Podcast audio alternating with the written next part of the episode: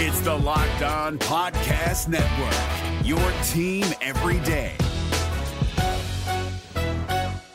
Jackson Gatlin here, host of the Monday edition Locked On NBA podcast. Every Monday, I cover the three biggest stories in the NBA with the local experts from Locked On. It's an awesome recap of the weekend of the NBA and a look at what's ahead. Mark your calendars on Monday to join me for Locked On NBA podcast, available on YouTube and wherever you get your podcasts.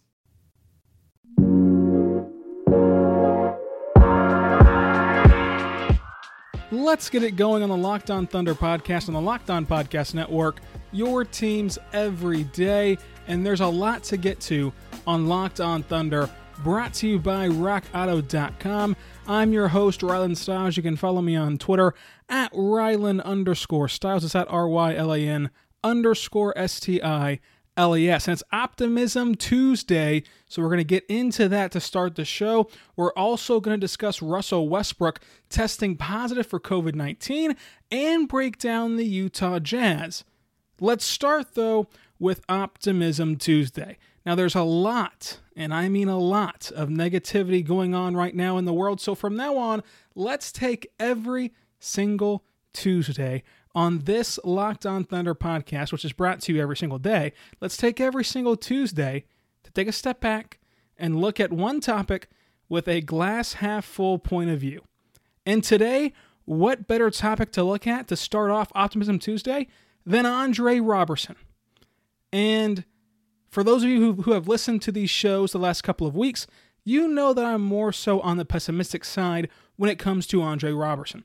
I would expect him uh, not to play whenever we first got this news. And as the days have gone on, I've also improved on my optimism of him playing games. Now, I'm, I'm still on the fence about whether he'll play more than 10 minutes or if he'll be the same player that he once was. So, right now, as we sit, realistically, I'm sitting at about a 70 to 75% chance that he does play in games. I'm still not sure how good he will be, but let's spend today thinking about the best possible outcome.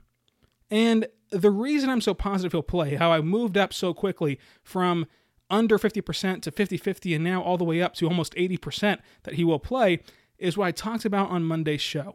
Not only is he practicing, and yesterday on marked the third straight day that he practiced. Not only is that happening, but the players, his teammates, are going to the media and they're putting this pressure on him to play. And that's not necessarily a bad thing, but this is unlike the past few comebacks that we've seen. The players that are talking to the media are not saying, hey, wait a second, it'd be nice if he came back. We're just hoping he can come back. Lu Dort, Chris Paul, they're all saying he looks good. He looks ready to go. We can't wait to add him back to this team, to this lineup. Uh, they're making it sound like he is a 100%er and that he is ready to contribute to this team. And that pressure from within is not something that Andre has gotten since the injury. And the fact that the organization and his teammates feel comfortable enough to put that onto him tells me that he's truly ready this time. This time is different. The question is, how different is it? So let's continue down this path of optimism. He's practiced for three straight days. He does not have a knee brace on his knee. He does not have any sort of compression sleeve or any protection on that knee. He's been in full contact practices. Uh, on Sunday, they didn't have a contact practice for anyone, so obviously he did not do contact on that day. Uh, but he has been involved in everything the Thunder have done, and that is not normal for Andre since the injury. Even going back to this training camp on Media Day, he tells us he's a 100% full go. Four days later, He's sitting out of practices. He's he never touched the floor in the preseason, and we haven't seen him since. This does truly seem different to me. So let's work under the assumption he will play. Now, I've been on record saying I think that he'll take a bit of a step back. He won't be that uh, 100% you know best of the best defender, and when he takes that step back, he will not improve offensively. Therefore, he becomes a player who it's hard to find minutes for if he cannot contribute offensively and he's not the best defender in the NBA. While he does do some things good offensively, like cutting uh, and, and setting screens and things like that, the bottom line is he ruins your flow and your spacing. But let's take a look at it from the other side because a lot of you do view this on the other side of myself. A lot of you are expecting Andre to come back, and some of you are expecting him to start. Some of you are expecting him to play starter level minutes and to be a shutdown, a lockdown guy on superstars in this league, such as LeBron James, such as, you know, Kawhi Leonard. I think that he can have a few good defensive possessions. I think it'll be limited to about 10 minutes realistically, but let's be optimistic and say that does happen, that he comes back. He's taken these two years to get 100%. That way, he'll hit the ground running when he does return and he'll be back to his normal form. If that happens, this team becomes scary. It, really does. It, it becomes um, better, I think, than what they were when he was injured. And they were a really, really good team when he got injured. With with uh, Russell Westbrook and Paul George and Carmelo Anthony, they were a really good team before he got injured. That's how optimistic I am if we can see 100% of Andre Roberson. Like many of you think we will. So let's go down the path of Andre returning to that top of the line defensive form where he's legitimately in the conversation for being the best defender in the NBA, where he's matching up against the number one guy on the opposition while you have Paul George on your team. That kind of good defender. It creates turnovers, it creates defensive stops, and he has the level to shut down LeBron and Kawhi. You've put that into this offense, which presents the most free flowing, presents the most movement, presents the most schematic advantages than he's ever played in. It's going to sound like a shot at Russell Westbrook, but it's not. He's never played with a point guard like this. He's never played with shooters like Gallo. He's never played with guys that can spread the floor and help him do the things he does best. He, he can't shoot, he cannot shoot a lick, but he's an excellent cutter. He's an excellent guy at getting to the basket. If he feels comfortable exploding off of that knee, if he feels comfortable with the backdoor cuts, with some pick and rolls, he can add a wrinkle to this offense rather than what he was with Russell Westbrook and with Kevin Durant and with Paul George, even. Because that was a ton of ISO ball. And when you're playing ISO ball, the rest of your players are standing around. And when Andre Roberson is standing around, you're not guarding him. You're not defending Andre at the three point line. You know that he's either A, going to be too scared to shoot, or if he does shoot, it's not going in. You're not guarding him. You're standing at the block while he's at the corner. So, in this offense, where you're encouraging movement, you're encouraging guys to switch spots on the floor, cut to the basket, things like that. It does it does play into Andre's strengths more than an offense led by Russell Westbrook, Kevin Durant, Paul George, and the like. And that's not to say, again, that those guys I just named are bad. It's just saying that this offense, even marginally, plays better into Andre's strengths. So if you want to look at this for the first Optimism Tuesday ever, and if you want to look at this with, with a glass half full mentality and, and what's the best case scenario here, if he can return and be the guy to defend LeBron James, and you get good defense from him on LeBron and Adams on and Noel on AD, then it goes back to what Olivia and I talked about on Friday. This team can make the Western Conference Finals, as crazy as that sounds. And that's why I think a lot of you are so excited about this proposition uh, is because you do enjoy thinking about this team making that Western Conference Finals run. And with Andre, it's possible. Without Andre, you you you dramatically decrease the odds and you're at like 10% maybe. So, I understand the optimism. I understand why it's easy right now to just assume Andre will not only return, but return to the same form he was prior to the injury. It's a long road ahead, and this by no means is saying that he's going to do that. We're just simply taking a moment here, uh, the first segment of this show here, to be optimistic, to be positive, and to think about what could happen if he does return to 100%. And I've got to tell you, we'll talk about what's happening with the Lakers later on the show. With their injury history, with the guys opting out, this team with Andre, if he's 100%, it would not surprise me if they upset the Lakers. And, and that's crazy to say right now. If there's any Laker fans listening right now, that's crazy to say. But it's true. If Andre's 100%, the problem is that is a humongous if. And that's an if I don't even think will happen, but it's Optimism Tuesday. After the break, we're going to run down with the Utah Jazz, how the Thunder match up with Utah, and we're going to start our series breaking down the pathway for the Thunder in the playoffs right after this. The NBA playoffs are right around the corner, and Locked On NBA is here daily to keep you caught up with all the late season drama.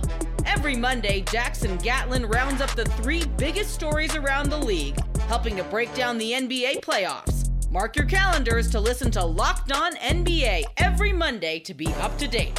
Locked On NBA, available on YouTube and wherever you get podcasts. Part of the Locked On Podcast Network. Your team every day.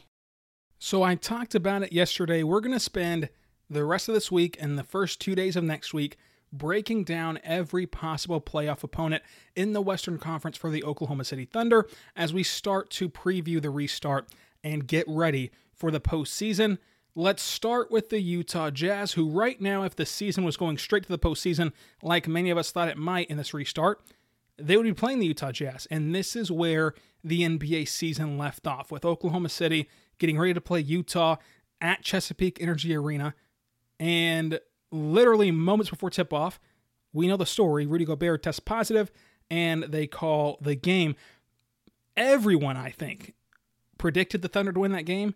The Thunder had the momentum to win that game after a humongous win in Boston.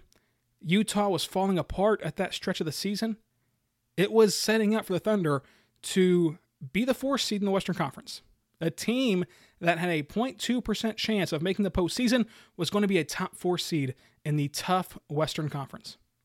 So, so far this series, this season, rather, these two teams have only played two games and that was a 100 to 95 loss on game one and a 104 90 win in December by the Thunder. Now, the, the game one, they only lost by five points, and we all know that this team, in you know, from the first you know month of the season, looked totally different between then and Thanksgiving. I mean, on Thanksgiving, they really started turning things around. Christmas, they, they hit that next level and they never looked back. So we can throw out, I think, and this isn't a homer take, I think you can throw out game one for everyone around the NBA, but especially this Thunder team that has seen such overhauls since then. The 104 91 in December is more indicative of what I think we would expect to happen in the restart and in the bubble. And, you know, that, that of course, would have been the third matchup in Oklahoma City that night. Uh, and instead, those two teams will square off in the bubble on August 1st. That will be Oklahoma City's first game. It'll be Utah's second game. Utah will start the bubble against New Orleans. But let's talk about this matchup. Because for some reason, people are being very, very lazy with their sports takes. And I, I really don't like that because if you're put in a position to make money off of sport takes, you really should have you know not only good ones but you should have informed ones. Uh, you know as myself you know I, I, wouldn't expect you to listen to the show uh, if i was making money off of doing what some of the national media media members are doing right now between utah and oklahoma city. Because it's simply lazy in a time period in which we have more access to information more access to tangible reasons why uh, uh one team's better than the other.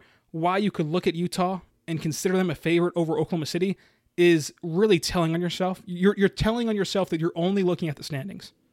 Because I think everyone who paid attention to the NBA from game one to the stopping point knew that Oklahoma City was a better team. They knew Oklahoma City was a better team.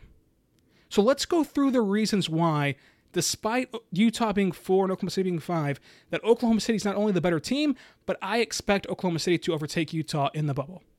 So Utah is now going to be without Bojan Bogdanovich, who was their key offensive threat this season on an offense that scuttered and scuffled throughout the year. Wasn't a good offense this season.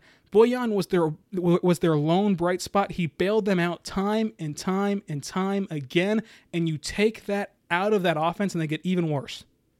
Mike Conley, who I thought was going to be a huge addition. I thought that was going to take Utah to the next level. That Mike Conley pickup, whenever it happened from Memphis, I thought that was going to be massive. He never has fit into this system. He's never fit with Utah. That's been a waste of an addition.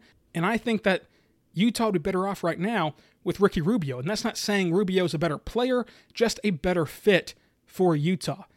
And then you get into what happened at the end of the season. You have Rudy Gobert, who was so arrogant about this COVID stuff. He was touching microphones and touching the table making a joke out of COVID and out of the social distancing and things like that. He was touching everyone's microphone on the table he was doing all that shenanigans. Apparently, in the locker room, he was doing the same thing and touching other players' personal belongings to show uh, that he thought uh, apparently COVID was not was a hoax or whatever, or or even just messing around with his teammates. Either way, whenever you do that and then you turn up positive for COVID, that's not going to go over well for anyone, and especially not Donovan Mitchell, who has admitted to them having an issue at one point. Now they're obviously going to say it's all kumbaya right now, uh, given the fact that they've got to live together pretty much and they've got to play basketball together. But I refuse to believe that that relationship is perfect. I, I really do. And you look at what happened even prior to that. So throw away the childish antics from Rudy Gobert and look at just on the floor. This season on the floor, Rudy Gobert was not playing that intimidating level of defense. He was not playing that that peak level defense that he was once able to. He was not locked in defensively. And a lot of that people speculated had to do with him not getting the touches he wanted offensively. But he clearly took a drop off from uh, from the defensive side of the floor from what we saw a couple years ago in the postseason to now. He looked like a totally different player. At times, he looked disengaged. He looked like he didn't care what happened on defense. And this is a guy who has made a whole career based on his defensive prowess. And for him to look like he did not care defensively showed me this team has a lot of problems. So I'm not sure how you look at this Utah versus Oklahoma City matchup and pick Utah as the favorite, other than what you're doing is you're looking at the standings. Oklahoma City is a better offense. I think this year they have a better coach. I think this year they have a better leader in Chris, in uh, Chris Paul. I think this year they have the better young player in Shai. I think this year they have a better defense working together, especially if you get Andre Roberson back, if you want to go back to Optimism Tuesday. You lose Bojan, and this is a totally different ball club. I think what we're going to see in these eight games is that Utah and Oklahoma City won't even match up with each other. I think that we'll see Utah take a huge fall in the bubble, and they're going to end up with a low seed in this restart when it's all said and done. But to look at this matchup and expect Utah to be the favorite is laughable to me. You're, you're either a homer or you're not doing your proper research. Because you look at what this team has done since the middle of November until now. You look at what they've done with Lu Dort, who, by the way, has not practiced with this team since August until they got to Disney World, and he was still that effective as a starter. Looking at this Thunder team, there is not an aspect in which I think Utah's better. Quin Snyder, I think, is a heck of a coach. I think this year, Billy Donovan is doing more for the Thunder than he's doing for the Jazz. I think this year, surprisingly enough, Oklahoma City is a deeper team. I think this year, they have a better starting five, especially without Bojan for Utah. I don't see it with Utah. And there's going to be plenty of teams later on uh, that I think the Thunder match up terribly with. I do not see it with Utah. I don't see how you can make the argument that Utah is going to be better than Oklahoma City. Unless you're just blindly looking at the standings. Let me know what you guys think about the Utah series at Rylan underscore Stiles on Twitter. That's at R Y L A N underscore S T I L E S. And we're going to talk about all of the possible first round matchups as well as the possible second round matchups next week. But this is going to be fun. Today we did Utah. Tomorrow we're going to do Denver, and then so on down the line for Houston, Dallas, LA teams next week, and things like that. So that's Utah. Again, I don't see it. I think that if you're paying attention to basketball, and again, this is not me trying to be a homer, if you're paying attention to basketball, Oklahoma City is clear and away the better team. And furthermore, none of the players who collapsed last year in the postseason or the year before that in the postseason are here. You can say Steven Adams did not perform well in the postseason, and there's a lot of reasons to, to, to attribute that to rather than him just not being a postseason player. Banged up, tired guy. For the most part, though, the rest of these guys performed well. And this is a team unlike any other, other in Oklahoma City. They don't rely on iso ball. They don't rely on your turn, my turn. For the first time in what feels like the, the franchise's history, I really like this ball club, and I think that the Thunder are absolutely a second round team. And I think if they fall short of the second round again, and they again cannot reach that plateau, short of uh, any sort of extenuating injuries in these eight games, if they fail to reach that second round, it will be a failure of a season. And that goes even further to the point of how good this Thunder team is that you can look at a team that started this season as house money, that started this season with no expectations, that started this season with Thunder fans saying, you know what, it'll actually be good to, to refresh ourselves and to relax and to watch games for fun rather than watching games to compete. And now we're putting the expectation on them uh, of a second round appearance for the first time since Kevin Durant left. And them having a goal that is, you know, that could create them to be a failure of a season. Now, it won't really feel like a failure because, again, it goes back to what we said uh, back in August of, of this team just being uh, a fun team to root for, uh, and you don't really care what happens. This is not a team that's supposed to win anything, but still, this team's good enough and should reach that second round. And I think that they're much better than Utah. I, would go as far to say Utah is going to be the easiest series uh, in the first round if they if they got matched up with Utah in that first round, which I don't think that they will. But I think that that would be my choice of I want Utah. That would be my perfect dream scenario uh, is to play Utah. I really do. So let me know what you guys think about Utah on Twitter at Rylan underscore Stiles. If you do not have Twitter, email the show, lothunderpod at gmail.com. After the break, we're going to talk about the NBA and their pregame outfit rules, as well as Russell Westbrook and the Houston Rockets and Rondo and the Lakers. The NBA playoffs are right around the corner, and Locked On NBA is here daily to keep you caught up with all the late season drama. Every Monday, Jackson Gatlin rounds up the three biggest stories around the league, helping to break down the NBA playoffs. Mark your calendars to listen to Locked On NBA every Monday to be up to date. Locked On NBA, available on YouTube and wherever you get podcasts. Part of the Locked On Podcast Network, your team every day.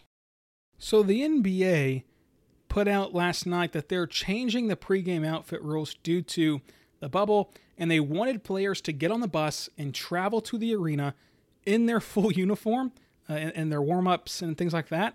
Uh, and that would eliminate the pregame outfits that we see these players uh, really brand themselves with. And, really, uh, it's an aspect of the game now. You're excited to see what guys like Shai are going to wear to the game. You're excited to see what guys like Russell Westbrook are going to wear to the game. I mean, there's as many off court moments leading into the game with Russ as there are on court moments. And, and that's saying a lot because he has a ton of on court moments. I mean, you can think of the that game that he wore those uh, extremely tight leather pants, the the you can't win with these cat shirt, uh, adopt a cat shirt, I should say, uh, the photographer vest thing. Uh, you can go down the list with with uh, both Russ and Shai and a lot of players around the NBA, and it's helped grow the sport. It's helped make the sport recognizable, their players recognizable. It's actually done a ton for the sport, these pregame outfits.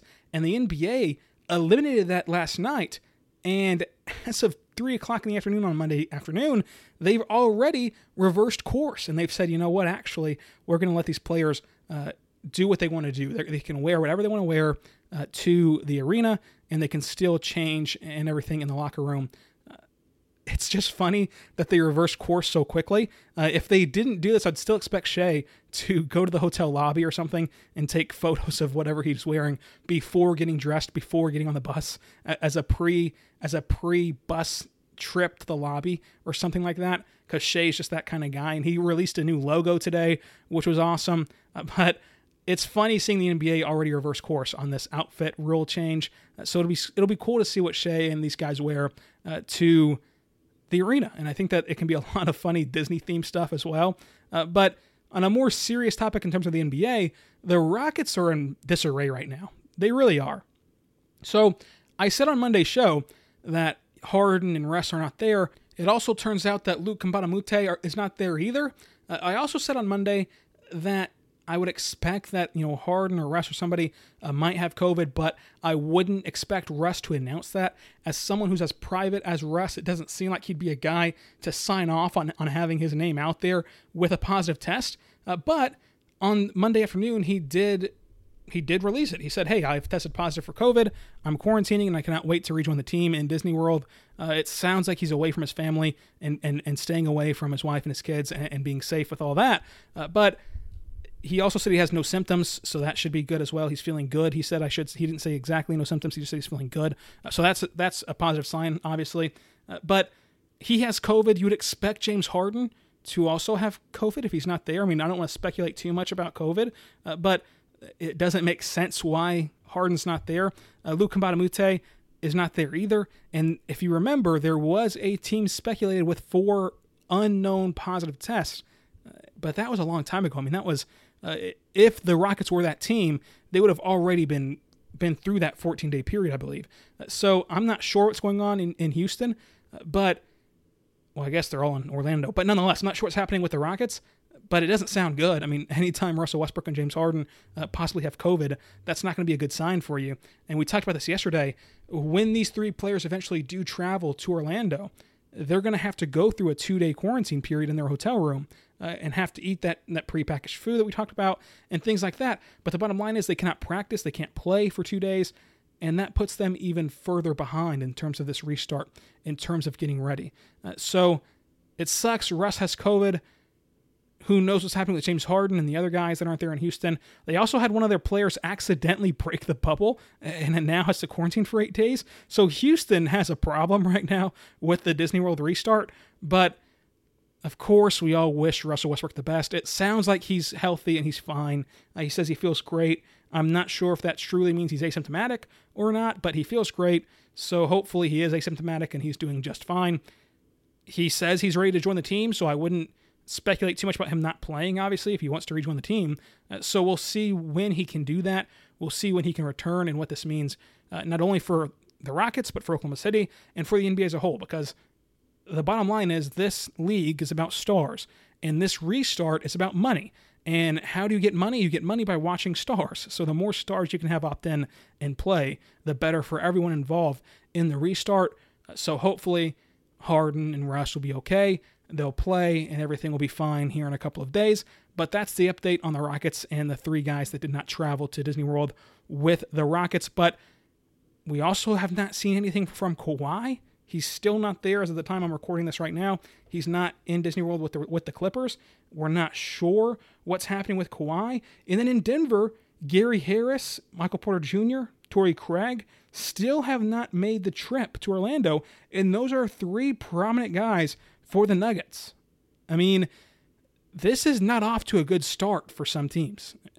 You're missing you're missing at least two prominent guys for the, for the Nuggets, and then whatever you think about Michael Porter Jr. Uh, is thrown in there as well, who played very well uh, this season, I might add. Uh, but I don't know what's going to happen with this. And, and, like I said, the sooner the better uh, for getting guys to return to the bubble, uh, because you still have to go through that two day period of doing nothing uh, before you can restart. But I did want to also talk about the Lakers, who the Thunder probably will match up with in the second round. and that is that the Lakers point guard, Rajon Rondo, who we talked about yesterday calling the Disney World Suites a Motel 6, has sustained an injury. He'll be out six to eight weeks, and that means that the Lakers will have to rely on J.R. Smith, Dion Waiters, and KCP in the meantime, because not only is Rondo out six to eight weeks, but so is Avery Bradley, who opted out of the entire uh, bubble, so he's not going to be there at all. So they're down Avery Bradley, they're down Rondo, and now you move down the list of, of looking at J.R. Smith, of looking at Dion Waiters, and looking at KCP. And if you want to put on that negative hat on Optimism Tuesday, the Lakers have a ton of guys with injury histories. And we're expecting a few guys to get hurt in Orlando. It's just the bottom line. You would hope no one gets hurt, but it just seems like the nature of the beast that someone will get hurt. Uh, and, and the Lakers are running out of depth right now uh, as, for as good of a team as they are. So we'll see what J.R. Smith and Dion Waiters and KCP can provide, but losing Rondo's a big deal. And of course, Avery Bradley opting out is a big deal as well. So we'll see how the Lakers look. Uh, down the line here in the Disney World restart. So that was a fun show. We talked about the Utah Jazz. We talked about the optimism around Andre Roberson. We also talked about the latest breaking news from Disney World. On tomorrow's show, we're going to talk more about Thunder practice and what's been going on with the Thunder in Disney World. We're also going to preview the Houston Rockets on tomorrow's show. So be good and be good to one another. We'll see you next time on Locked on Thunder.